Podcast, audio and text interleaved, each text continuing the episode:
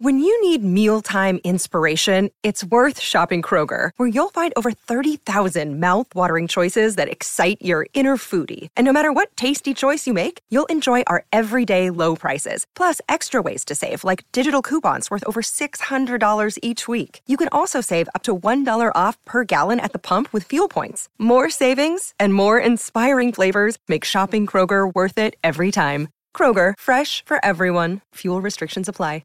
Welcome to Hail Varsity Radio, the voice of Husker Nation. Insight, opinion, expertise, with the biggest and best names talking Nebraska across the state. Join the show on Twitter at Hail Varsity and at Schmitz underscore radio. Call in at four oh two, four six six, E S P N or one eight hundred, eight two five, five eight six five. Here's Chris Schmitz. Welcome to it. Great to be with you on a Wednesday. It's Hail Varsity Radio, presented by the Nebraska Lottery. Chris Schmidt, Elijah Herbel is in. We are loaded up. Plenty of thoughts on the Big Ten and the Council of Presidents, the athletic directors, and the uh, letterhead from the Big Ten that just came out, officially saying, nope, you're good, Ohio State. Get on down to Indy. And uh, touch gloves with Northwestern next weekend. Some thoughts on that. Nebraska, Georgia Tech at P B A. We'll all be watching instead of attending, which is too bad. Those A C C Big Ten challenges are a party. Uh, in normal years, we'd be down in the rail yard or at Longwell's or something like that, gearing up for tip-off tonight. Instead, uh, settle in on the couch and uh, see if Fred uh, and company can get it done against a, a pretty decent Georgia Tech game, at least if you ask Kentucky. That's what Kentucky tell you. So plenty of Husker hoops to get into as well. Mike Babcock with us in twenty minutes. Shuey is at Pinehurst. God love him. God bless him. So no Shuey today. That makes me sad, but I know he's at Pinehurst, so it's okay. Brad Edwards, E S P N Insider, College Game Day, and get his take on the playoff, where Nebraska fits into the bowl projection because they're now projected to be playing in North Carolina uh, on December thirtieth, at least by, by some national reports. We spent some time on that and kind of went into it last week leading into uh, the game at hand against Purdue. If you can put some wins together, Uh, maybe you'll get some bowl practices. Maybe you'll get a chance to play in the postseason. First things first, though, Minnesota. Speaking of, really good head coach for the Gophers, uh, Glenn Mason will be with us at five twenty-five. You can join us today at four six six, three seven seven six, four six six, three seven seven six, eight hundred, eight two five, five eight six five. Those are the numbers to dial in. Email Chris at hail varsity dot com. Follow us on Twitter at Schmidt underscore radio, at Herbal Essence for Elijah, and email Chris at hail varsity dot com. So let's uh, dive into what we thought was going to be done. Is it special treatment? Is it a fiasco? Is it the Big Ten being the Big Ten in twenty twenty? You can make an argument for all of the above. But when push comes to shove with the Big Ten in twenty twenty and specifically Ohio State, my take is very simply this: change is good. And the Big Ten needed to change this rule that they put in place of a six-game minimum to qualify for the conference title game. The Big Ten needed to change their schedule, which they didn't do, and start earlier. The Big Ten needed to insert some bye weeks or some break weekends to have makeup games. About the only cool thing the Big Ten did was give this ninth week opportunity. Championship weekend, right? Well, you've changed that, and you've given Ohio State, some will say special treatment, but all in all, the reality is this: even if Ohio State would have played somebody else, or even if Ohio State would have played Michigan and lost, they still have the head-to-head against Indiana. They earned that win. They held on in that ball game, and Ohio State is your East Division champ, just like Northwestern is. And to keep Ohio State out would have been just another uh, data point in the comedy of errors by the Big Ten in twenty twenty. Uh, this decision is right. It's not popular. It's being mocked in the S E C. Guess what? The S E C doesn't want Ohio State in because it's taking a potentially a second spot for the S E C. The game changed when the A C C said, you know what, we're punting the Wake Forest-Notre Dame game. Notre Dame, you take the weekend off. You get ready for the the A C C championship game while we're renting you uh, for your rematch against Clemson. And if Clemson beats you, all right, you now have a data point to argue uh, as an undefeated team if you get by Northwestern as Ohio State. Not only are you unbeaten, not only do you have ranked wins over two teams, but you have a conference championship also on your resume. That'll look good to the committee. Ohio State's passed about everyone's eye test. They still didn't get leapfrogged by a one-loss A and M team. All right. That's what it is. And you look at the rest of the S E C, you have Florida and A and M. You had Florida win that ball game. Uh, excuse me, A and M beat beat Florida, but you had Alabama just destroy A and M. It's what happened, okay? So this is wise by the Big Ten, and if you really want to know who made the decision, it wasn't Commissioner Warren, it wasn't Barry Alvarez, it wasn't Gene Smith, it wasn't Bill Moose. It was your Fox T V partners. They probably walked into the old Zoom meeting this morning with a tack hammer and said, all in favor of keeping Ohio State out of a championship game that we shelled out a boatload of money for, raise your hand. We'll come around and not so politely hit you on top of the head. Fox has lost their backside. They could have lost their backside two weekends in a row. They don't get Ohio State, Michigan. That's a monster T V number. That's what they charge all their advertisers for. They spent more money on that game than E S P N or A B C. They wanted that ball game. They don't get that ball game. And if you're stuck with, well, sorry, it's just COVID this weekend, and you don't get Ohio State, Michigan, and then next weekend for the Big Ten Championship, which you, you've also shelled out a ton of money for, more money for, to have that game, and you don't get Ohio State in it? And with all due respect to Indiana and Northwestern, that ain't going to work either. This was, no doubt, there was consultation with your T V partners, and you made the right call. Uh, is it special treatment? Is it preferential treatment? Yeah, but guess what?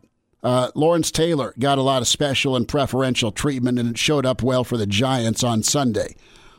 It happens. It's life. You can roll your eyes and be frustrated about it. If you're Nebraska, you can bring up the discussion point. Well, would they have done that for anybody else? I don't know. Probably not. Ohio State swings a big stick, but they are a chance for you as a league to compete for and win a national championship. The other part of this thing that's a reality is what you make. All right? Uh, you're, you're talking a team that gets to the college football playoff per Stuart Mandel will bring in six million dollars for the league. Divide that by fourteen,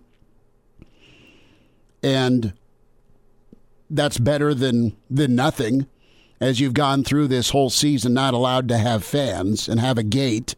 So any little bit of money helps in twenty twenty. No problem with it, Elijah. It's Ohio State. And of all the missteps the Big Ten has made in twenty twenty, they they actually got this right, and their reasoning uh, is is okay with me. And the reasoning, again, in their letter is competitive analysis.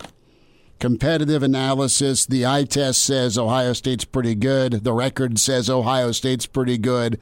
And in that record, they have a win head-to-head over the next closest person in the East Division. The next closest team is Indiana. They have the head-to-head. It's all sewed up for them. Yeah, competitive analysis sure is a fancy way to say we know they're the best team in the conference. Everyone knows they're the best team in the conference. And one of the top four in the league, in, yeah. in college football. You got to take care of them. I doubt there was that much analysis going on when they were looking at Ohio State, but uh, I, I agree with you in that, yes, Ohio State needs to be in the Big Ten championship game, uh, but maybe they could have played a team like, I don't know, Chattanooga.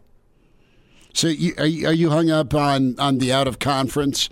See, people would have really, really been ready to crucify if they didn't do this. Then the Big Ten would have had to, to backpedal yet again in a year of backpedaling by the Big Ten, like their Bruce Pickens in the N F L Combine. And, and okay, uh, there was some some outcry, and it was cool. Uh, you look at Coastal Carolina and B Y U, that was fun. That drew a lot of eyeballs. Uh, the broadcast wasn't the best because it was on the Ocho and the, the when the when the do and this isn't a shot at the announcers, but when the announcers were doing the game, there was a bit of a delay. things, I mean, things didn't match up, but it would have been cool to see A and M and Ohio State just say, "Hey, let's go meet in Jerry World and play." Yeah, I mean, because you want that fourth spot, go play for it. And neither team would be willing to do that no. because they're, it'd be, it'd especially be, if you're Ohio State, it's, uh, it's uh, everything for you to lose. Yeah. Uh, I mean, I'm sure Texas A and M would love to go do it because they, they know who they need to go jump over to get into the college football playoff, and it's Ohio State, but there's no reason for Ohio State to go, I mean, honestly, play anybody this weekend. Uh, the, the one thing I have about this weekend is Ohio State now gets an off week. Uh, the week before the Big Ten championship game, where Northwestern is still playing a rival. I mean, they're playing Lovey in Illinois. That mm. ain't that ain't going to be an easy game. That, that that's the one thing where I see okay, there's some preferential treatment towards Ohio State. But on the flip side of things, the other argument is Ohio State's only played what twice in the past mm, little over a month, twice in the past five weeks. Well, and Ohio State's only had one game. Really that they've test had, them. That they've yeah. well, that they've had to punt on their own. Every, everything else has been out of their control. Maryland, COVID issues, postponement. Michigan, COVID issues, postponement. Minnesota, COVID issues, postponement. So, really, it's been out of Ohio State's hands, okay? Um, and they've they've delivered. They've been every inch as, as good as advertised offensively. So, we'll see if things get messy, and we'll talk to, to, to Brad Edwards about this, but what happens to the Big Ten? Is it just completely clear-cut? If, if, say, Ohio State gets upset by Northwestern, the Michigan State loss is a bad loss. So a Big Ten champion with a one loss probably can't get in. And no, and, no, and, no offense to Northwestern, but a Northwestern team with one loss? Well, it's who they lost to. Is is my problem. I mean, you don't you don't go lose to, to that Sparty team. Now, Indiana is a really good club, and they're sitting at one loss, and it was a, a furious comeback. But right now, the way it stacks up is you're going to have Ohio State in the college football playoff if they take care of business, and then you're going to have uh, Indiana as another uh, New Year's Day six squad. So that's great for the league. And if you would have just had, all right, your Big Ten champ in a New Year's Day six spot, but not a college football playoff, then you're going to bump Indiana down to a, another bowl game. Uh, let's try and let's get John in here real quick on Hail Varsity Radio. John, thanks for your call. Go ahead. Hey, Smitty. How you doing, buddy? Good, man. What do you know? You know, I I am so conflicted uh, about this uh Ohio State situation. If if those doorknob lickers that are the Big Ten brass, if they would have started the season on time, mm-hmm. worked in some off weeks, allowed Ohio State and anybody else that missed a game to reschedule a game, we wouldn't even be having this emergency meeting to, you know, today. No, and that's so that's me- that's the point of it is their forethought and foresight is horrific in a year that is causing delays, cancellations, uh, stay-at-home orders, shutdowns. I mean, go through the list. To think you were going to go eight for eight on college football or nine for nine is incredibly stupid, but they thought that's that's their best foot forward. They were wrong, clearly. I agree. Are you? Are, are is anybody else in the boat? I, I would... Even though it would be not a financially sound thing, I hope Northwestern wins. I really do. I'm rooting for them. I like Northwestern, and I really appreciate Coach Fitzgerald. You know, I don't – let me see a good ball game. because that would really put it to the committee. If North, if if if Ohio State's tested a second time by Northwestern, it'll be interesting to see. And we'll ask Brad about that. And John, thanks for the phone call. Appreciate you t- tuning thanks. in. You know, if, if Ohio State's challenged and, and doesn't have a great win, or it's not aesthetically pleasing, or they don't cover the number, does that put Ohio State in, in any danger? Do they have to have stop points? I don't think so. I think you've got Fields. I think you've got T V eyeballs. You've got Ohio State and potentially another rematch with Clemson after last year's game. I mean, it's it's all good. I see where John's coming from, though, because it would be nice if Northwestern wins that and there's nobody in the college football playoff, and us Nebraska fans can sit back and go, see, Big Ten, we were right. See, you can already do that. you, yeah. you could have you could have done that before the, the conference decided to, to type up a letter today. You knew you were right all along as, as a Nebraska fan and as Nebraska administration. It just got proven on a large scale today by the Big Ten kind of backing up and and fixing things. I think you're going to need to root for Ohio State, again, from a bowl standpoint. Uh, is Nebraska, if they don't go four and four, say they end up three and five, they're not out of the bowl discussion.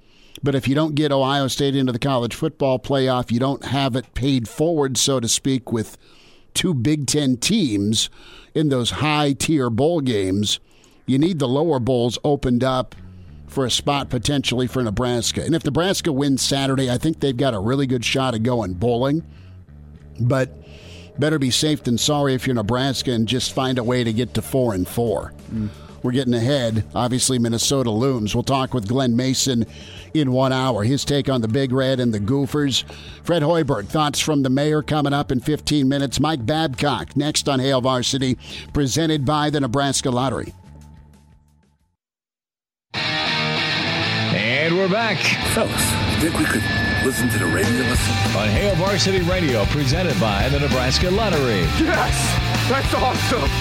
Thanks for spending time. It's Hail Varsity Radio, presented by the Nebraska Lottery. Dan tweets in, if the Big Ten decides, and this is wonderful, if the Big Ten decides to offer an olive branch to Nebraska for its treatment, it allows Nebraska to choose the ninth game. Who do you pick? You want a rematch with Illinois? Do you want to take on Iowa again? The missed game against Wisconsin? Man, if they uh, if they reconfigure championship week, give me Wisconsin. Now, I think Minnesota and Wisconsin will have dibs on the old Paul Bunyan axe. I think that's what you'll see in week nine. So I guess it's a choice between a uh, COVID-ridden Michigan, Michigan State, or Rutgers. The uh, Vedral Bowl would be okay with me.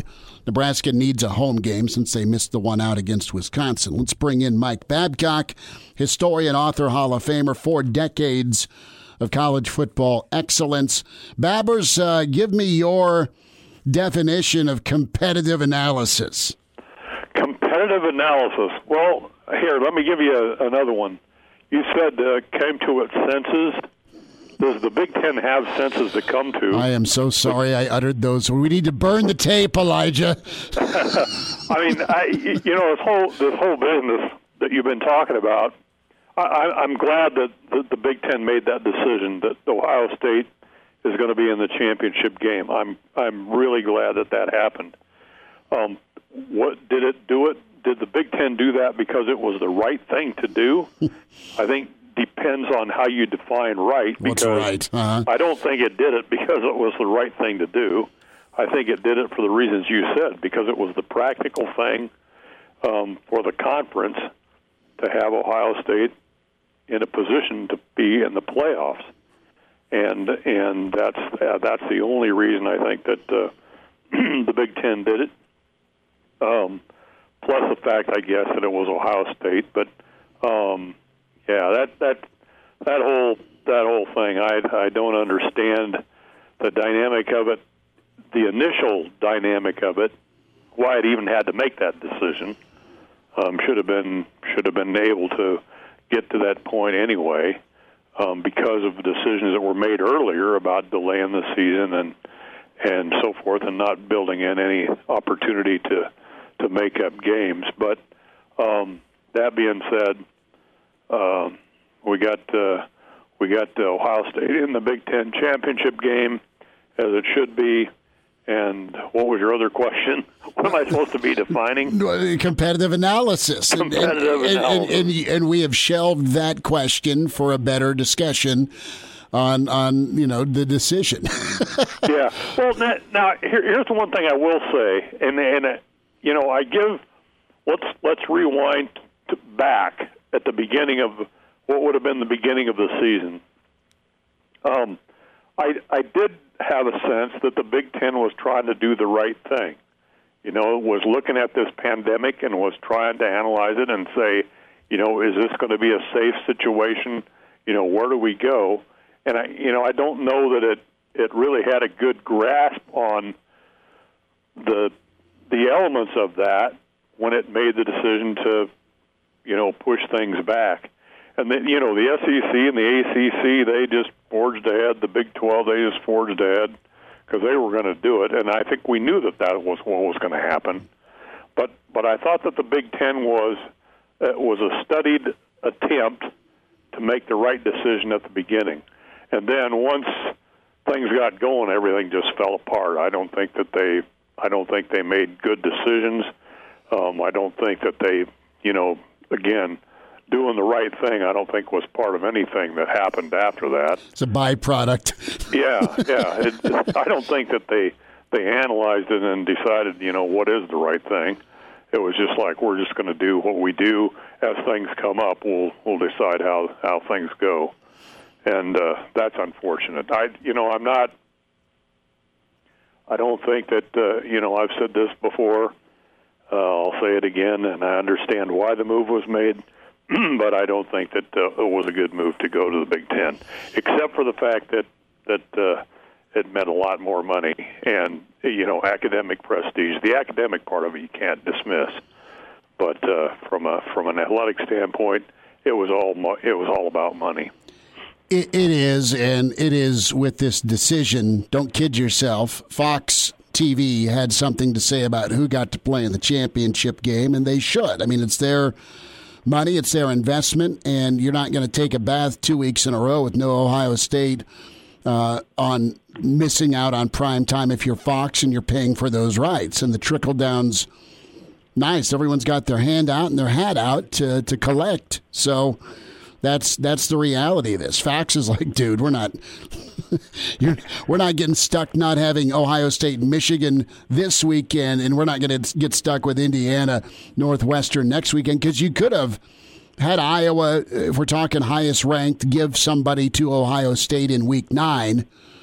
That would be a impressive win for the college football playoff. There's not much difference between between Northwestern and, and Iowa, except the, the the data point of, well, Northwestern is your West Division champ. So you're covering your, your back end here for Ohio State with their conference champion. If it gets into uh, resume discussion, they're undefeated. They have two ranked wins. And uh, you should be solid as long as Ohio State takes care of their end. Babbers, I want to go to Nebraska here. The, the the Big Red have looked better on offense. They're they're being stout defensively. And a couple parts to this. One, how do you feel about Saturday against Minnesota? Two, you know, what's the number for Nebraska when we talk bowls and postseason? That's been shrunk, obviously, but there are bowl games that'll happen on the eastern seaboard in Florida and in Texas, and Nebraska looks to be in line for a spot potentially if they take care of themselves. Yeah, well, they take care of themselves. That's the thing. I mean, if you if you win the uh, the Minnesota game and you win the plus one game, then I think you're in a position where you can do that. If you don't win both those games, I think you're I think you're on the on the fringes there. Mm-hmm. Even though you could be eligible, I guess, if you know, and if if you had fans, you know. Uh, it'd be a no-brainer because everybody looks at the way Nebraska fans travel, and uh, a bowl, it would be attractive to, to a bowl, uh, even if Nebraska didn't have a winning record. But, you know, the fans would travel, and some of these bowls could probably use some fan travel, but um, that's not even a consideration here, so that we, we dumped that out. But I, I think Nebraska, as a result of that, I think Nebraska has to win both games. You know, I I was well, I didn't think the Minnesota game was going to get played, so um, you know, that's uh, that's a plus right there. You, you know, I really feel like uh, Nebraska is is going to put together another game like it did. I, I thought the Huskers played well against Iowa.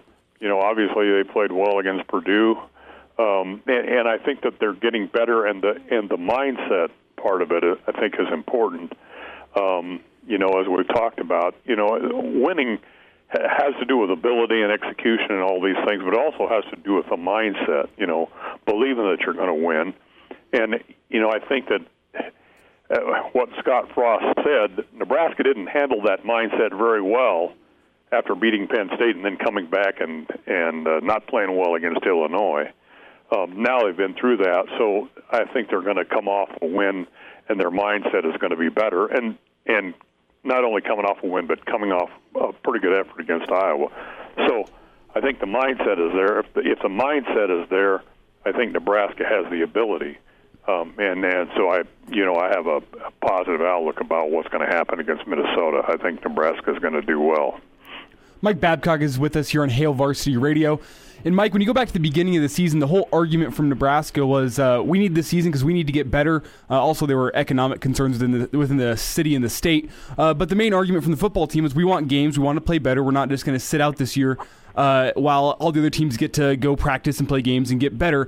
Uh, so with that in mind, do you think that this season, even with the the two wins Nebraska had so far, could, could it be considered a success uh, just because of the development that we've seen within the Husker football program? Well, I think, yeah, I think, uh, Elijah, I think the opportunity to, you know, practice and play games and, you know, all these things, a learning experience, um, it, you know, uh, Hymas said um, he he, learned, he probably learned more in the losing experiences than than he would have otherwise. Um, I, I guess you say that maybe in that context, but, um, yeah, I think I think it was a positive thing. I think it's been a positive thing for Nebraska.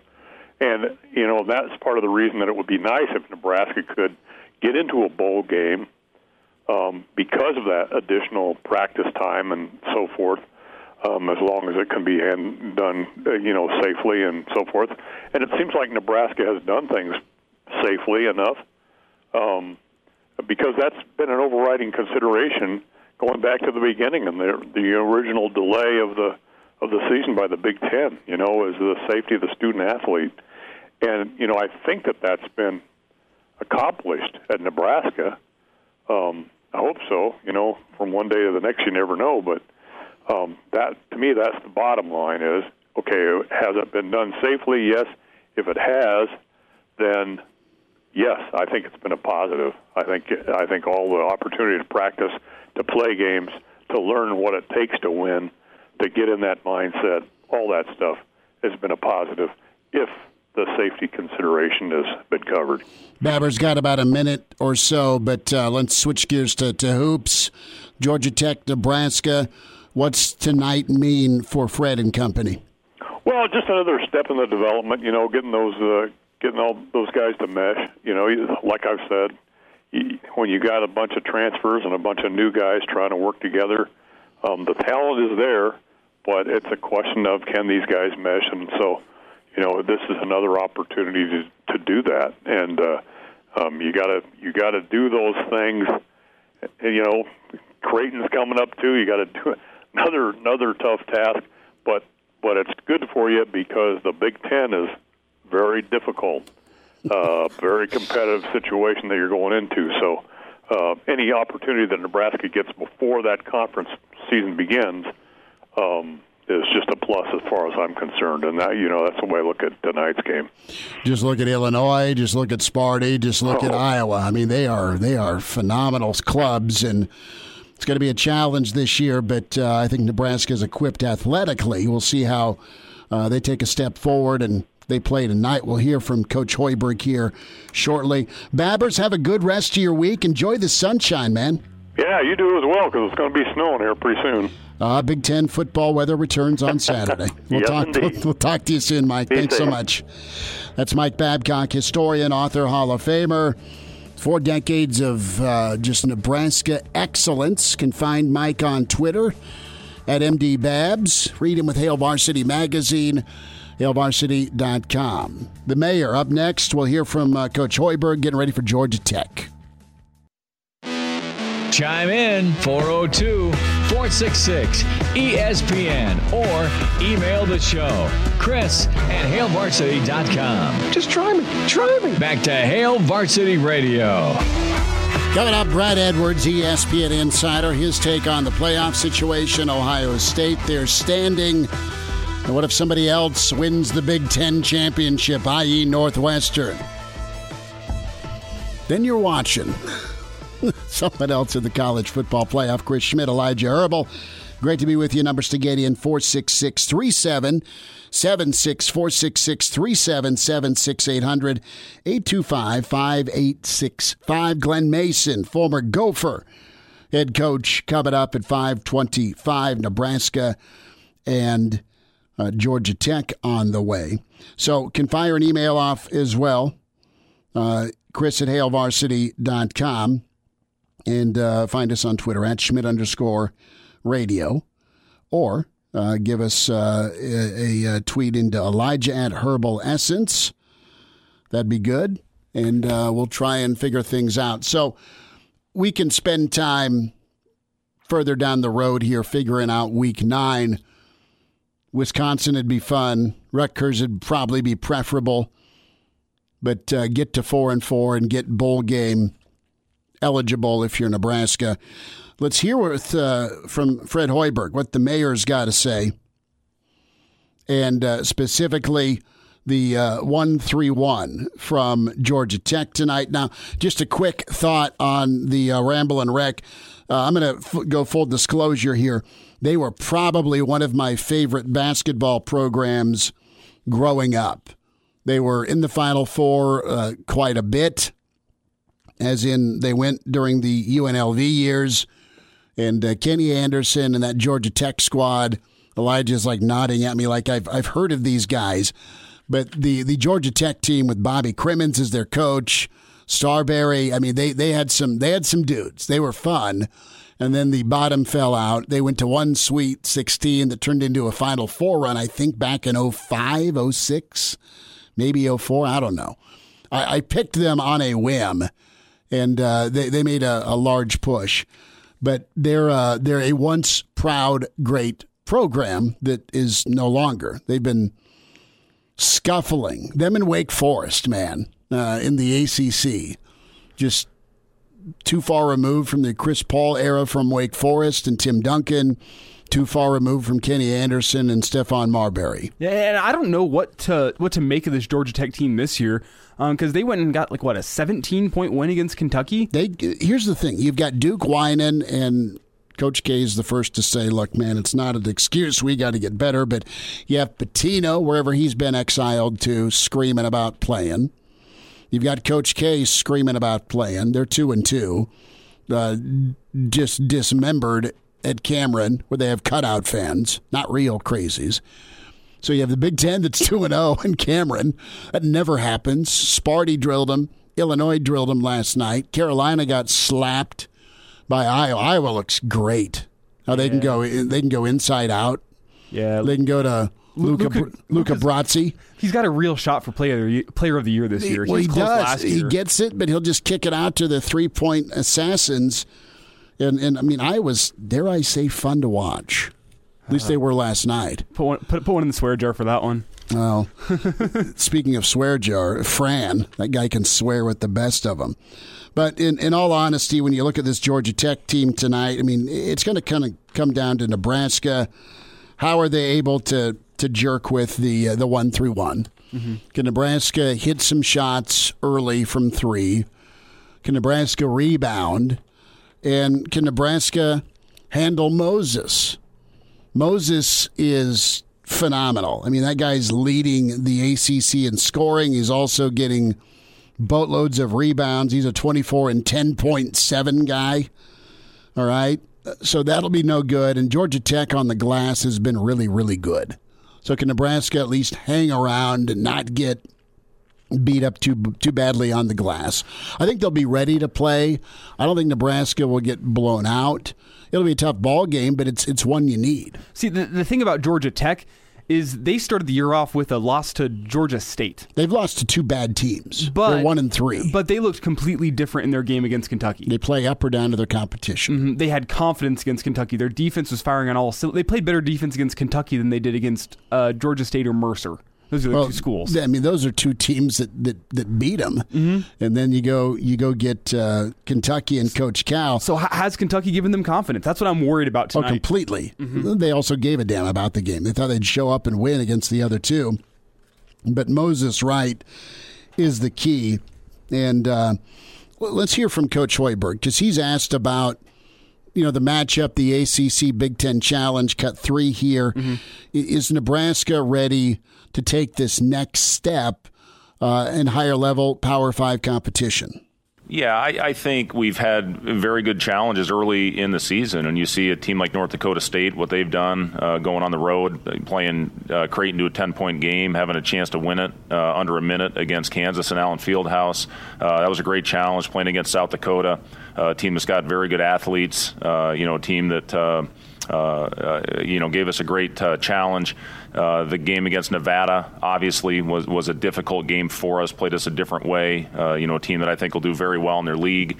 So we've had good challenges that I think will prepare us for this. You know, every timeout is, uh, you know, a new opportunity for us. I've talked to a lot of coaches around the country, coaches that I have good relationships with, and, you know, you're seeing it all over the place. When you see something for the first time, Uh, you know, as opposed to having a chance to play a scrimmage or play an exhibition game, uh, you know, you're on your heels a little bit and you learn from it. And hopefully we're prepared now uh, to go into twenty-two high major games and, and play our best basketball, uh, starting with this game in the A C C tomorrow, then, you know, a great team, top ten team in Creighton with a one-day prep, and then having twenty uh, Big Ten games. So, you know, we're going to have to play really good basketball to have a chance uh, to win these games. But I'm confident in our group. I, I love their mentality. I've talked about it a lot, with their passion for the game and their commitment to this game, uh, commitment to their craft. And, you know, I'm confident we're going to go out and compete every night. It will be good enough, I don't know, but we're going to go out and compete every time we step on the floor. So, you know, the mentality, but the the other question with Fred Hoiberg yesterday was, is your team better equipped? And I think we can look at Nebraska's roster and say, yeah, they're better equipped. Will it show up tonight? Thing, Sam, I, you know, I, again, and I'll go back to when I first, when we first got this group together, and we went back to those individual workouts and small group workouts. Uh, you just saw a, a passion for the game of basketball, and you have to have that if you're going to be a consistent team that competes every time you step on the floor. Uh, that's what this group is all about. You look at the length and the athleticism that we have with this group. Uh, I think it does give us an opportunity to compete. When I look at some of the things after, you know, the loss against Nevada, or things that we needed to work on uh, after some of our other performances, I've seen a dedication to get better. Uh, it's a very coachable group, where you go into a film session, you say something directly to a person. It's not, you know, nothing's personal with this group. They take it constructively and they get better from it. So just from a mentality standpoint, Sam, I think this group has what it takes to be some uh, group that competes every night. And again, with the teams we're competing against and the talent we're competing against, uh, is it good enough? We'll see. But I, I am confident that we're going to come out every night uh, and give everything we have. More from Coach Hoiberg as uh, we get ready to wind down our one at Hail Varsity. We're presented by the Nebraska Lottery. And now. And now, back to Hail Varsity Radio. One final time this hour, Hail Varsity, presented by the Nebraska Lottery. Chris Schmidt, Elijah Herbel. Reminder about West Blue Realty. Tom Luby, Kelly Hofschneider. Those guys get it done for you with West Blue Realty. And if you're looking for a residential home in Lincoln or surrounding areas, give West Blue Realty a shout today. Tom Luby at four oh two, five four oh, three seven six eight. Kelly Hofschneider, four oh two, two oh two, two three one two, eleven twenty K Street, Suite two hundred's where you find them. Get an appointment today. Log on, west blue realty dot com. Do you have agricultural land? And West Blue Realty specializes in that. They can make that uh, pain-free for you if you're selling some of that farmland. Uh, they have an auctioneer. They can handle anything from live auctions to sealed bids to general land listings. They've sold land all over the great state of Nebraska, Seward, Otoe, Lancaster counties. They can handle a large radius. West Blue Realty. Dot com. Brad Edwards, ten minutes away, E S P N uh, College Football Insider. His thoughts on the Big Ten, Ohio State, the Big Ten title game, Nebraska, and their bowl possibility. That on the way. Glenn Mason, great coach at Minnesota, and uh, Kansas coming up. So that's uh, on the docket for next hour. four six six, three seven seven six, four six six, three seven seven six, eight two five, five eight six five.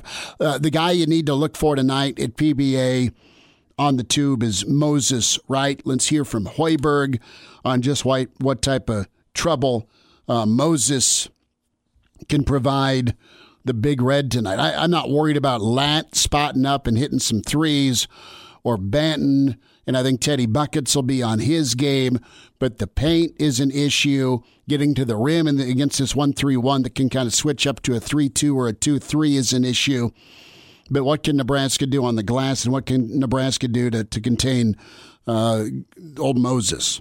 Yeah, Mo- Moses Wright's been as good as any player in the country so far. He's averaging twenty-four and I think almost eleven rebounds, uh, and has done it in all three games. And you, you just look at the – he's playing with so much confidence right now, Sam, is what I've seen. Uh, he's three for five from the three-point line. He's facing up in the mid-range, uh, going up without hesitation. He's a terrific average and five offensive rebounds a game. That's going to be a huge challenge for us, and one of the big keys uh, if we want to win is we're going to have to do a good job on the glass. He comes from all over the place. Transition, he'll fly out of nowhere uh, for tip dunks, and he's got great athleticism. Uh, and then on the block, he's got a really nice jump hook. Uh, good pump fake down there. He had several three-point plays against Kentucky. The biggest thing about Moses Wright is the motor that he plays with. The kid plays so hard and plays with a great passion. Uh, so, yeah, that, that's a tough matchup for us just because of his size and athleticism. What is it about Moses and baskets? I mean, it just, they go hand in hand. How many, how many baskets does Moses get tonight? twenty-four points, ten point seven. He ain't going to launch a lot of threes, but dude can ball. Is that staking a beer bet tonight? How many points does Moses Wright get? No, I think we're going to – we got to figure out something for Friday since we'll be at the, the home of great steaks at Piedmontese. Mm-hmm. I, I will be. Jay Moore and me will be yeah, there. I won't be. No, we'll see what, what deliciousness Piedmontese, the Mercado, cooks up for us. We've had brats. We've had kielbasa. We've had uh, Louisiana hot links. We've had yes, we've had uh, sh- uh, ribeye, mm.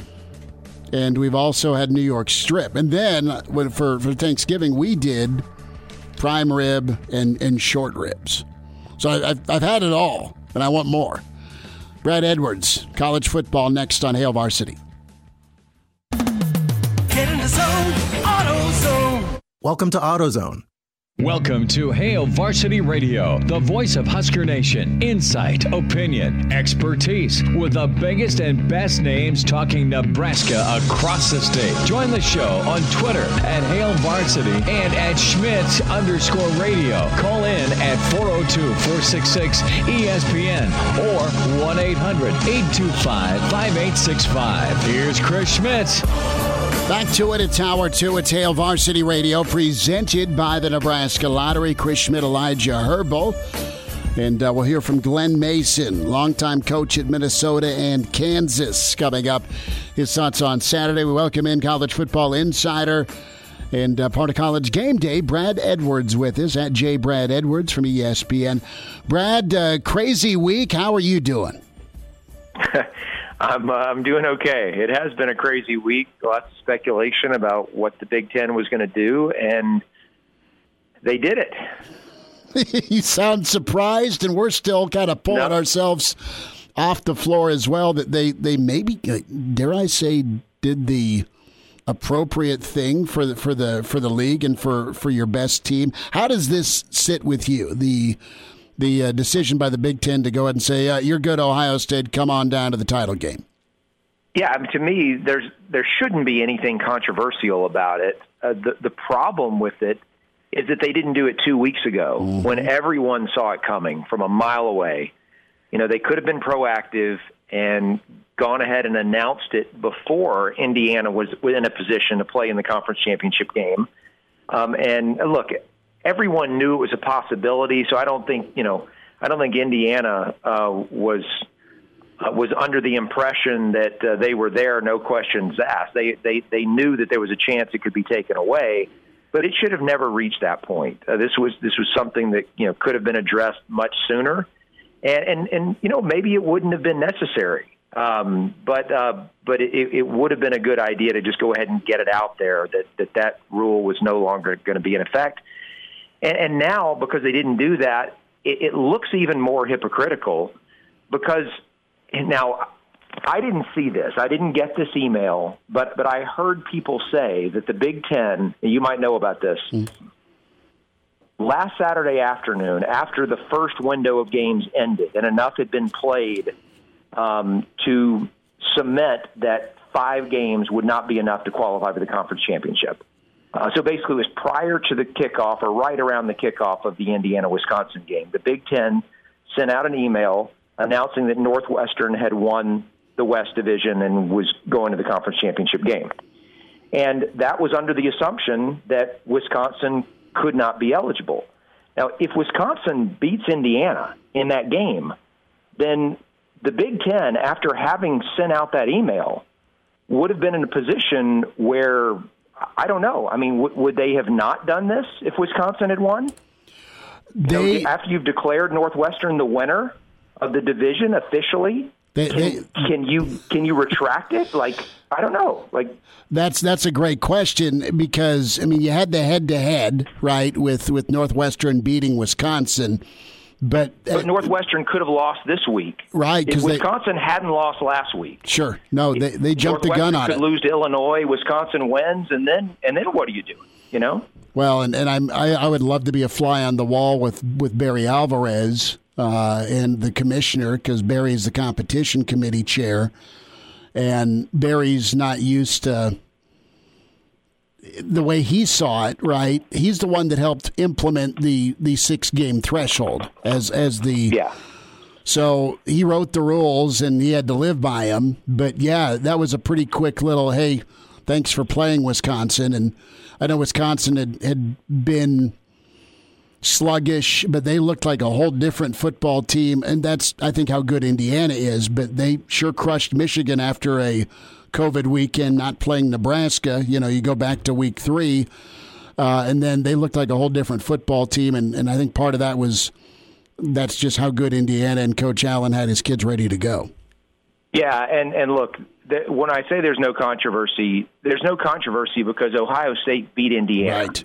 And as many people have pointed out in the last few days, if Ohio State just forfeited the Michigan game on Monday— Um, and, and the conference accepted it, then they would be eligible.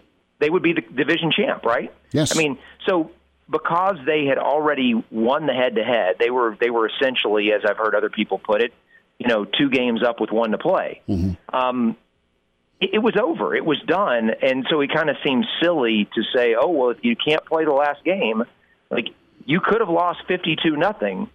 Um But what would be worse than that would be to not play at all. Like that, that, that made no sense, and I think that's why, you know, we can assume that they did the right thing, uh, which is very different than what they're looking at in the Pac twelve South. I don't know if you've seen what's going on out there, but U S C and Colorado are both undefeated in conference play with one game left. They didn't play each other because when they were scheduled to play, the game was called off because of U S C's COVID issues. Mm-hmm. And now if they both win this weekend, U S C is going to win the division because the tiebreaker is selection committee highest-ranked team. And so so Colorado could go undefeated, not get into the conference championship game um, because the, the nod will be given to the team that, that was the one that called off their game head-to-head. So that, to me, is a much bigger mess. It's a good thing that didn't happen to the Big Ten. Um, you know, what happened here was a lot easier to sort out, even though they made it more difficult than it needed to be. Brad Edwards with us, Hail Varsity Radio. Brad, uh, your thoughts with the college football playoff, and let's let's talk about Notre Dame for a second. And how secure is their spot when we get to the A C C championship game? What's in motion right now? I know where they're ranked with the college football playoff uh, committee, but what what are some some different avenues here?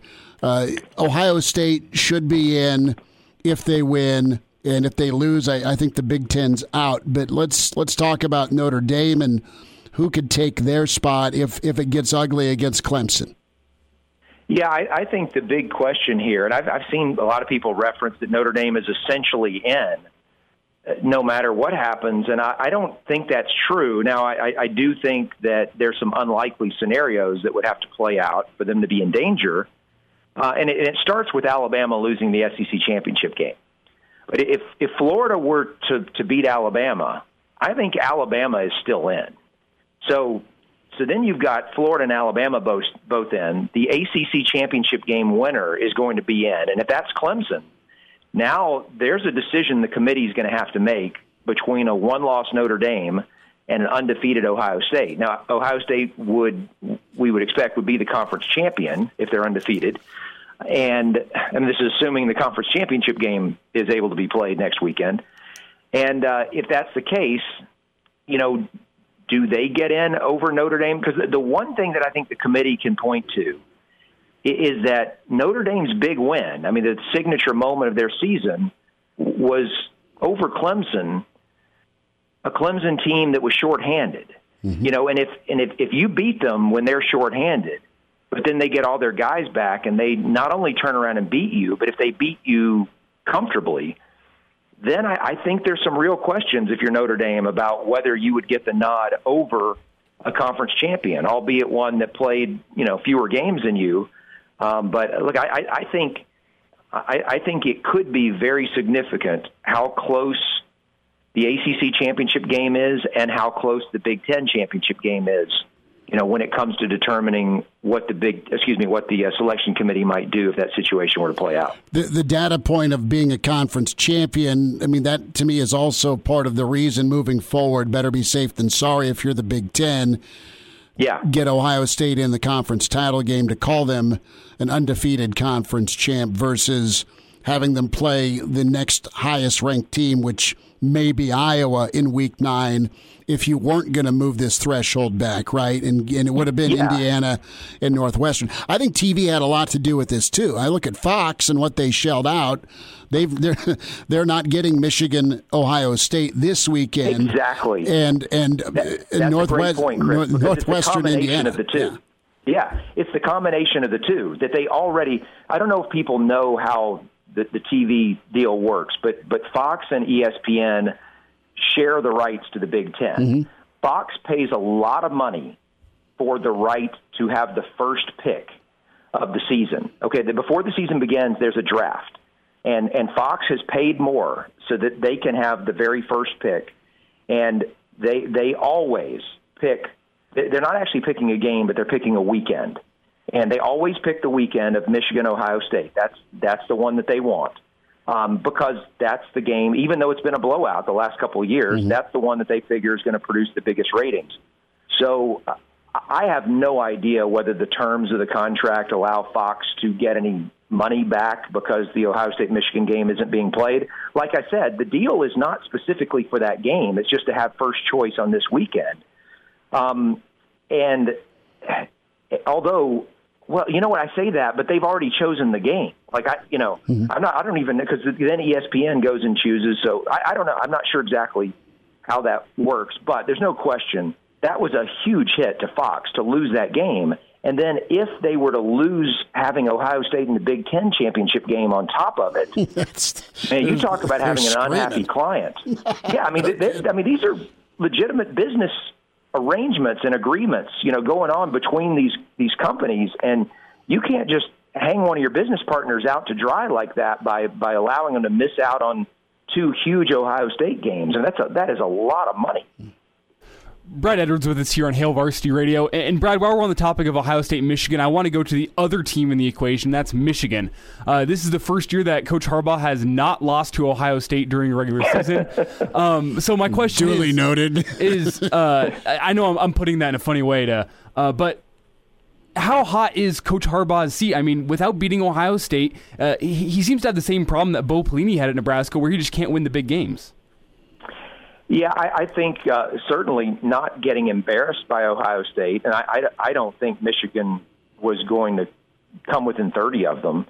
Um, it, it probably helps the way that everything feels going into the offseason. I don't know what the likelihood is that Michigan's going to play next week, and you know whether they might have a winnable game lined up where they could end actually on a on a high note. You know, are they going to go to a bowl? I I don't know whether anybody's going to go to a bowl at this point. I mean, it's just it's it's just it's just such a weird year. You just you just don't know who, even teams with a winning record that might say, no thanks. Like we just we've had enough. We're exhausted. Um, everyone else, just have fun if you want to play. So we'll see how that all pans out. But I, I, I do think it it softens the blow just a little bit to not have the, the, the final embarrassment of, of getting run out of the stadium by Ohio State one more time. Um, now, that said, it still was an embarrassing year for Michigan. We'll see what happens with, I mean, the, the reporting is out there that, you know, that Ward Manuel has uh, apparently offered or, or will offer a deal to Harbaugh where he can, you know, take less money personally, um, and, you know, get an extension or something to that degree, whether he'll be insulted by that and say, no, thanks, I'm going to the N F L. Um, he might figure, you know what, he's done with it anyway, whether they offered him less money or more money. Uh, I, I don't know. But um, I, I think the big question is, you know, is there someone out there that Michigan knows they can get that would be an upgrade? Because at this point, the question is, um, uh, you alluded to it, can you beat Ohio State? Like, the, the, the rest of it is nice, but unless you're winning that rivalry game, um, it's not going to change a whole lot with that fan base. And so that, that, I think, is what they're looking for. Who is going to inspire confidence that they can take on Ryan Day and that machine that he took over from Urban Meyer and um, and can unseat them? I mean, not on a regular basis, but, I mean, just every now and then beat them. Um, and so is there a guy like that that you feel confident would take the job? And if there's not, I don't I don't know if you want to run Harbaugh out just yet. Brad, I've got about ninety seconds, but your take on Texas and Herman, it sounds like uh, he may be staying. Uh, it sounds like Urban was, we don't have, like, official reports, but that's the name that would make sense. Um, is Texas uh, a hard pass by a lot of high-profile coaches just because of how messy it's been? Yeah, I, I, I think that the more public the inner workings of this become, as far as just the, the different layers of people that you have to deal with if you're the head coach there, with the, the meddling boosters and all that, um, you know, you, you better have a lot of confidence in your ability to win, to take that job. And, and you know, most of the best guys do, but it's, it, if there's something else available that might be similar, I think most guys would take the other thing. And so at this point, yeah, I, I, the way that this played out so so publicly, it's it's pretty obvious that they didn't want to keep Herman, mm-hmm. and I'm sure his feelings are hurt. Um, but at the end of the day, I think he'd rather just have the money with what he's getting paid. So I think he'll uh, he'll probably go out there another year, and um, and then if we're right back in this spot again, then they'll have to make a decision. But um, it's, uh, yeah, I think the soap opera is going to continue for just a little bit longer. Brad Edwards with us, college football insider, E S P N, and uh, College Game Day at J. Brad Edwards. Brad, uh, we'll uh, talk to you next week, and, and we'll see how this weekend plays out uh, around the college football world. And always great to chat, and thanks for jumping in with us. You got it. Yeah, nothing's going to change this weekend. You've got two teams in the top eight playing, yep. Alabama and Florida, and both are favored by more than three touchdowns. So we'll, we'll be having the same discussions next week. Yep, we'll, uh, we'll get there, and we'll see if things shake out for the Buffs, and we'll see if uh, L S U can stop somebody defensively. We'll see. All right, take care, guys. Yeah, there he is. Goodbye. Brad Edwards with us. Yeah, we ran out of time, but we'll we'll jump into, because I think Ole, I, I think Ole Miss is supposed to play L S U this weekend. The makeup, makeup. Okay, Shay, while we're on the topic of Texas, before we get into this weekend, uh, do you see that all the Texas fans going like on the background of one of uh, Urban's hits on uh, Fox, trying to figure out if it was a hotel room in Austin, Texas? Yeah, I mean... They're going crazy. They want Urban so bad. They do, and he's saying, no, I'm staying right here in, on studio. And now... And now, back to Hail Varsity Radio. Back with you, Hail Varsity Radio, presented by the Nebraska Lottery. And let's talk some Nebraska, Minnesota. Welcome in a tremendous coach at Kansas and at Minnesota. We uh, say hi to Big Ten analyst Glenn Mason with us. Coach, uh, nice to speak with you again. How's your week? My week has been great. Uh, I'm sure that your weather over there in Nebraska is about the same as it's been in Minnesota. And I can tell you, our, our weather normally isn't as nice during the springtime. It's, I think it's got everybody fooled. You know, I had a few text messages saying, are we golfing today? And I'm like, I'd love to golf, man, but got a radio show to do. It's Minnesota week, but uh, it is uh, mid-sixties here, and I think it's uh, one final trip to the grill uh, after we're done talking uh, to, to, to take care of the big weather we're having and, and experience some of it. But who would have thought here this deep into December, right? Well, I, I think everybody thought that, you know, this crazy year, and when we got delayed and played in the Big Ten Conference, people started saying, geez, playing after Thanksgiving, playing in December, how the heck are we ever going to play uh, in Big Ten country? You know, people think it's impossible to play in places like Minnesota, but, uh, you know, the weather normally isn't very cooperative in Lincoln and Ann Arbor and East Lansing and places like that, but it's been crazy this year. Well, let's uh, get your thoughts. Uh, you're a, a guy who played at Ohio State, uh, and Ohio State, the uh, beneficiary, really the league will be, as the athletic directors moving forward to change the threshold of uh, minimum games to appear in a conference championship game. Uh, that has been uh, looked at and fixed, so Ohio State is good to go against Northwestern. What's your reaction to uh, just the the, the fluidity that's had to exist here in the Big Ten, and specifically what the league's doing for Ohio State? Well, I'm sure there's a lot of people on the outside uh, are looking that uh, want to be critical of the Big Ten and said, and say those folks don't know what they're doing. Uh, they were going to start, and they weren't going to start. They were canceled, and it was over. Then they're playing again, and then they put this rule in that you had to play X number of games to be eligible to play in Indianapolis, and then Uh, I think that the uh, the uh, unanimous choice to be the best team in the league, Ohio State, didn't meet that threshold, so changed the rules again, and here we go. So, you know, it, it's kind of crazy. I understand what they're doing. I guess you could look back and say, why did they put the rule in, you know, to begin with, at least, you know, six games if, you know, by chance uh, that they'd have to change it. And I think they did the right thing because, you know, if you don't have the best team in the league playing in that championship game, it, it looks kind of crazy. I think you're right, and I think uh, from a greater good perspective here, you've got Ohio State that clearly on the field has done their job, and uh, where they sit right now in the college football playoff, uh, they're in. You also have Indiana that's really done nothing wrong. Uh, they're playing really good football, but they're going to lose a game this weekend as well. I think the trickle-down can help Big Ten football, not only with the, uh, the the the playoff payday and the chance for Ohio State, but you also have a New Year's Day six on the horizon for Indiana if they take care of business, and then some of the other teams that are potentially going to be able to move up a spot or at least get included come postseason. Glenn, you did an amazing job building up Minnesota, and before that you had Kansas in the top ten twice, some really impressive finishes in the Big Eight. Can you speak to just the importance of Of, of spring practice and bowl practice? That's something that Nebraska and a lot of other programs have missed this year due to COVID twenty, twenty twenty. How, how just vital is it to building a program?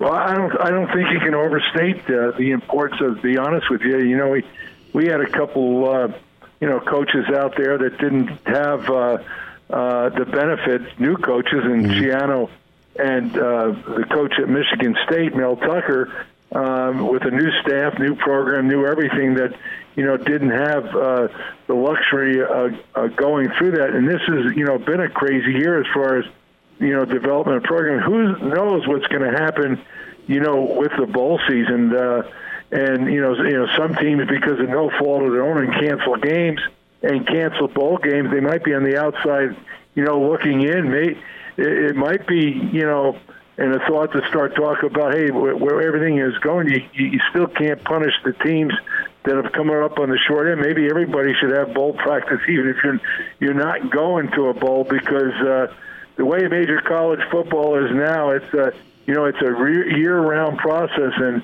you know, when you don't have the opportunity to work with your younger players uh, during bowl season, it really puts you behind the eight ball. Glenn Mason's with us, Big Ten uh, Network analyst, uh, longtime coach at Minnesota and Kansas. Coach, what's been your impression of Nebraska's season in this third year for Scott Frost? Nebraska has got a bit of momentum now. They played a couple of good ball games in a row. They had a tough one against the Illini, but overall, as you look at the Big Red, what are your thoughts with Coach Frost? Well, you know, I think that uh, when when Nebraska made a coaching change, uh, they didn't hire the right guy. They hired the only guy that they could have hired, uh, was Scott Frost, because uh, of his attachment to that program and understanding uh, of Nebraska football, and plus the success he had down in Central Florida. Um, I was one that had a complete confidence that, you know, he would get Nebraska back uh, to playing Uh, at the very least, respectable football. I don't know if they'll ever get back uh, to playing at the football that Tom Osborne had them uh, playing uh, in, in the nineties, because that was that was, that was really something. Uh, and saying that, I was somewhat disappointed at the lack of progress that that program was making. But in saying that, now I'm really, um, I guess, hopeful, or I, I renewed uh, faith that uh, Scott's got them going Uh, in the right direction, because they are. You know, the old saying, either a program's getting better or it's getting worse, or a team's getting better or it's getting worse. It doesn't stay the same. There's no doubt in my mind uh, he's got that program going in, in the right way. They're, you know, they're playing better defense. Are they playing black shirt defense? Not the black shirt defense that I remember back in the nineties, but they're playing better defense. And, you know, Adrian Martinez was a guy that came on the scene and had, you know, everybody excited. Uh, and then it seemed like he, he leveled off. Well, as of late, he seems like he's back to form, and I think it's, you know, really important for Nebraska to, you know, to finish strong in, in these last two games. Glenn, Minnesota themselves made a coaching change one year before Nebraska. We're, we're in year four under Fleck, and we saw the uh, the development last year with that eleven and two season, uh, but the results really haven't been up to par this season for uh, for Minnesota with what you expected coming into the year. Uh, what's what's the take around Minnesota with uh, how P J Fleck has done rebuilding that program? Well, I'd have to say it's uh, it's somewhat uh, you know, disappointed. You know, when you have the season that he had uh, a year ago, um, eleven wins and beating Auburn in the bowl game. Uh, you know, fans are fans. They think, oh, well, we're going to get used to this, and we're wanting bigger and better things, uh, you know, next year. And and I really think, you know, P J's kind of a salesman. He, you know, threw uh, fuel on that fire and got everybody excited. And, you know, things just hasn't, uh, you know, worked out that way, uh, starting with, uh, you know, a decided loss to, you know, Michigan uh, in the opener. He lost some really good football players off a good defense last year. Um And, uh, I mean, really good football. Guys that are playing in the N F L right now. Probably the biggest disappointment is offensively, because he had just about everybody back, coming back offensively. And, you know, you look at a guy uh, uh, like Tanner Morgan. He threw thirty touchdowns, uh, you know, last year. And this year he's sitting at four touchdowns and four interceptions. So um, I think, if anything, you, even though it's a crazy year, that you'd have to think the people up here are somewhat disappointed. A couple more minutes. Glenn Mason's with us, Hail Varsity Radio, longtime coach at Minnesota and at Kansas. Coach, when you look at Saturday, Nebraska, Minnesota, some keys here. I, I don't know who's going to be able to suit up for Minnesota. Nebraska's got a bit of a long memory from last year's beatdown. Minnesota was so dominant a season ago uh, in uh, in Minneapolis. Uh, Nebraska's got a bit of a, a pep in their step here. What do you see uh, things? How do you see things shaking out here as kickoff happens Saturday at eleven? Well, I think one of the key factors you talked about is uh, you know, who knows who's going to be suited up and, and go on the field. I don't know about Nebraska, but, you know, I know that, uh, you know, Minnesota had, has a rash of injuries. And, uh, you know, there was a consensus opinion around here for a while that there's no way that this Nebraska game would probably take place. Now, I think things have gotten better, all indication that the game will be played. Uh, when you look at Minnesota right this year, uh, they're playing terrible defense. I mean, they're not at the bottom of the heap in the Big Ten. They're at the bottom of the heap, uh, you know, nationally. They just can't, you know, stop the run. Uh, they have a problem with the pass. They have a problem uh, putting pressure on the defense. They're just not a very good defense. And offensively, they've got some weapons. I I think Muhammad Ibrahim might be the best running back in the league. He is a tough guy.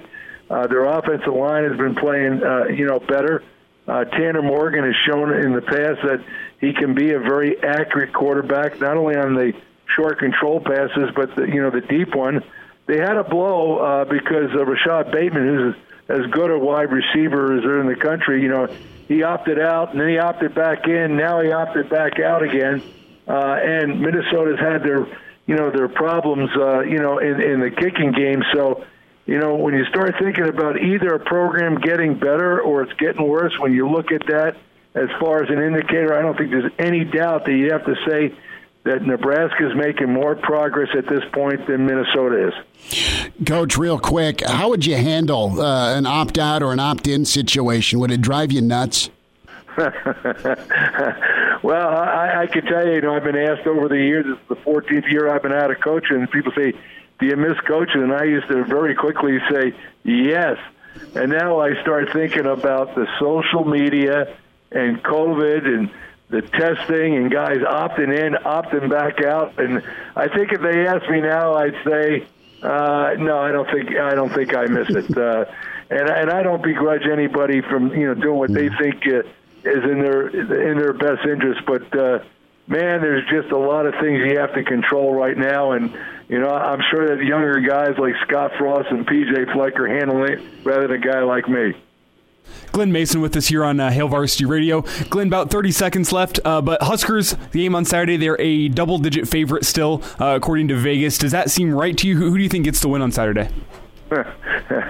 Well, I'm, I'm not a gambler, but I always look at those things. And, uh, you know, even when I was a coach, I looked at those things, not to give an indication of what I thought my chances were. But I used to like to look at the point spread. And, you know, when it first came out, uh, I, I think the Nebraska was a nine and a half point favorite. And then it dropped to a nine point favorite. And then it jumped up to a ten point five favorite. And those Vegas guys are awful smart. So there's something going on there. What it is, I'm, I'm not really sure. Uh, but I'd have to think, based on what I, I said before about I think Nebraska's going in the right direction, coupled with Minnesota playing very poor defense, I think the Vegas guys are spot on. Coach, you take care. Thanks for making time today. Anytime. He's in his thirties, but sounds like he was born with a stogie in one hand and a brew in the other. Now, say my name. It's Schmitty on Hail Varsity Radio. I got the body of a taut preteen Swedish boy.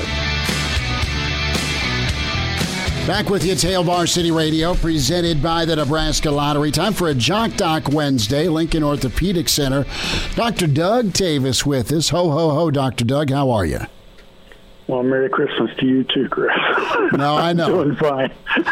Well, we are we are smiling about uh, the the non-Arctic weather, right? And yeah, yeah, it's fantastic been, week. It's been pretty good. Uh, we're just around the corner. We just finished the N B A, Doctor Doug, and it's going to crank back up. And pretty interesting uh, story out there about the unexpected benefits of the N B A bubble when it comes to injury analysis. Kind of give us a, a run through here on this.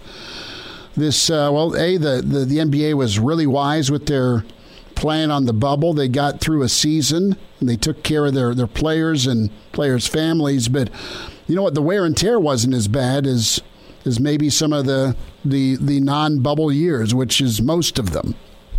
Yeah, so it, it's kind of a uh, unusual thought um, about, okay, if you put these guys, you know, into the bubble and uh, granted a much, much um, shortened um, time frame of, of games. But um, what the what the authors of this uh, study did is they, they looked at the at the uh, set of games that were done as sort of the play-in games that were done in the bubble. And they compared those games then to the first set of games at the beginning of any other N B A season. Um, so uh, the the fact that they had a four-month hiatus in the middle of this, you know, twenty nineteen twenty twenty season, um, they thought, okay, let's just compare the games. Um, and what it turned out is that um, the the players in the bubble uh, during those play-in games, uh, moving into the playoffs, had a significantly less number of injuries mm-hmm. than the um, uh, than the comparison years. They kind of went back to the last five years, and um, so that was one of the interesting findings. And then they also looked at the playoffs themselves, and uh, it turns out that the bubble playoffs have been the safest uh, in terms of injuries for the N B A for years. And so it was very uh, unexpected that that, that uh, kind of came about as a result of being in the bubble. Uh, but it's pretty dramatic. I think the uh, playoff injuries was you know, down like thirty-one percent.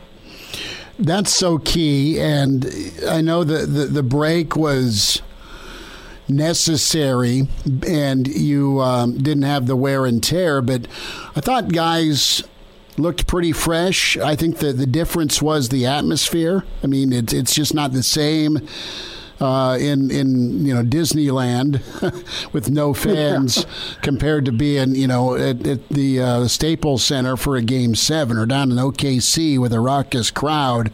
I mean, the the atmosphere was definitely way different, and then that can can maybe take away from your game. But from an injury standpoint, you know, lessons learned from, from bubble life. How do you see that moving forward here, Doctor Doug, with the N B A? Because COVID's still out there. I know there's vaccines on the horizon, but um, what do you kind of project or predict with the N B A here for this season that is really almost on top of us here? Not much downtime between uh, when when this ended and now cranking back up. Yeah, I think those preseason games are supposed to start up here this next week, and and uh, or this week, and, mm-hmm. and so, you know, it, it is. It's right on top of us again. But, um, you know, they've got a lot of challenges going on here uh, with the COVID side of things because, oh, you know, for instance, um, uh, Toronto um, has had to relocate their team to Florida because, um, you know, the, the uh, Toronto uh, is off limits to travel.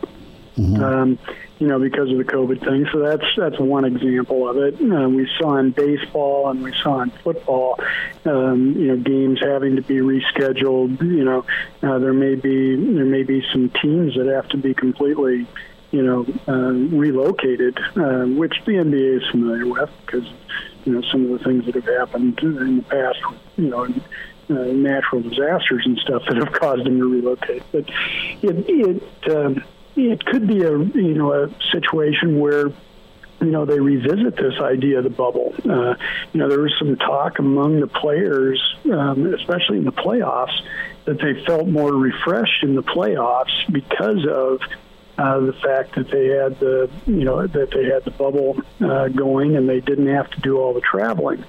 Um, and so as a result of that, may, there may be, you know, a situation where they reconsider something like a, a bubble atmosphere for playoffs. Um, it's, you know, it's hard to argue if you can keep your, you know, your best stars healthy um, and, and not see as many of those uh, those injuries. That's that's pretty big economic, you know, uh, stuff for the N B A. Well, the movement by the N B A and Commissioner Silver, I mean, they were able to to offset a big-time financial hit. They made their T V partners happy, and uh, I, I know the owners weren't thrilled with not having fans in stands or home games, right? forty-one home games uh, ahead of playoffs. But yeah. the, the one thing that...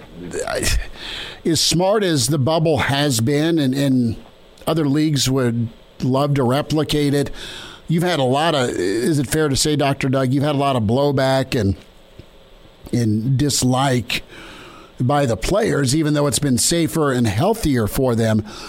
The the feedback from the players in the N B A, they hated being in the bubble. I mean, that's one thing. That, yeah. I mean, that's a hard hard sell for a second year, even though the data says it was doable during a pandemic. Yeah, well, it's you know, it's it's a bit like going to practice every day. You know, no kidding. You're not in front of the fans.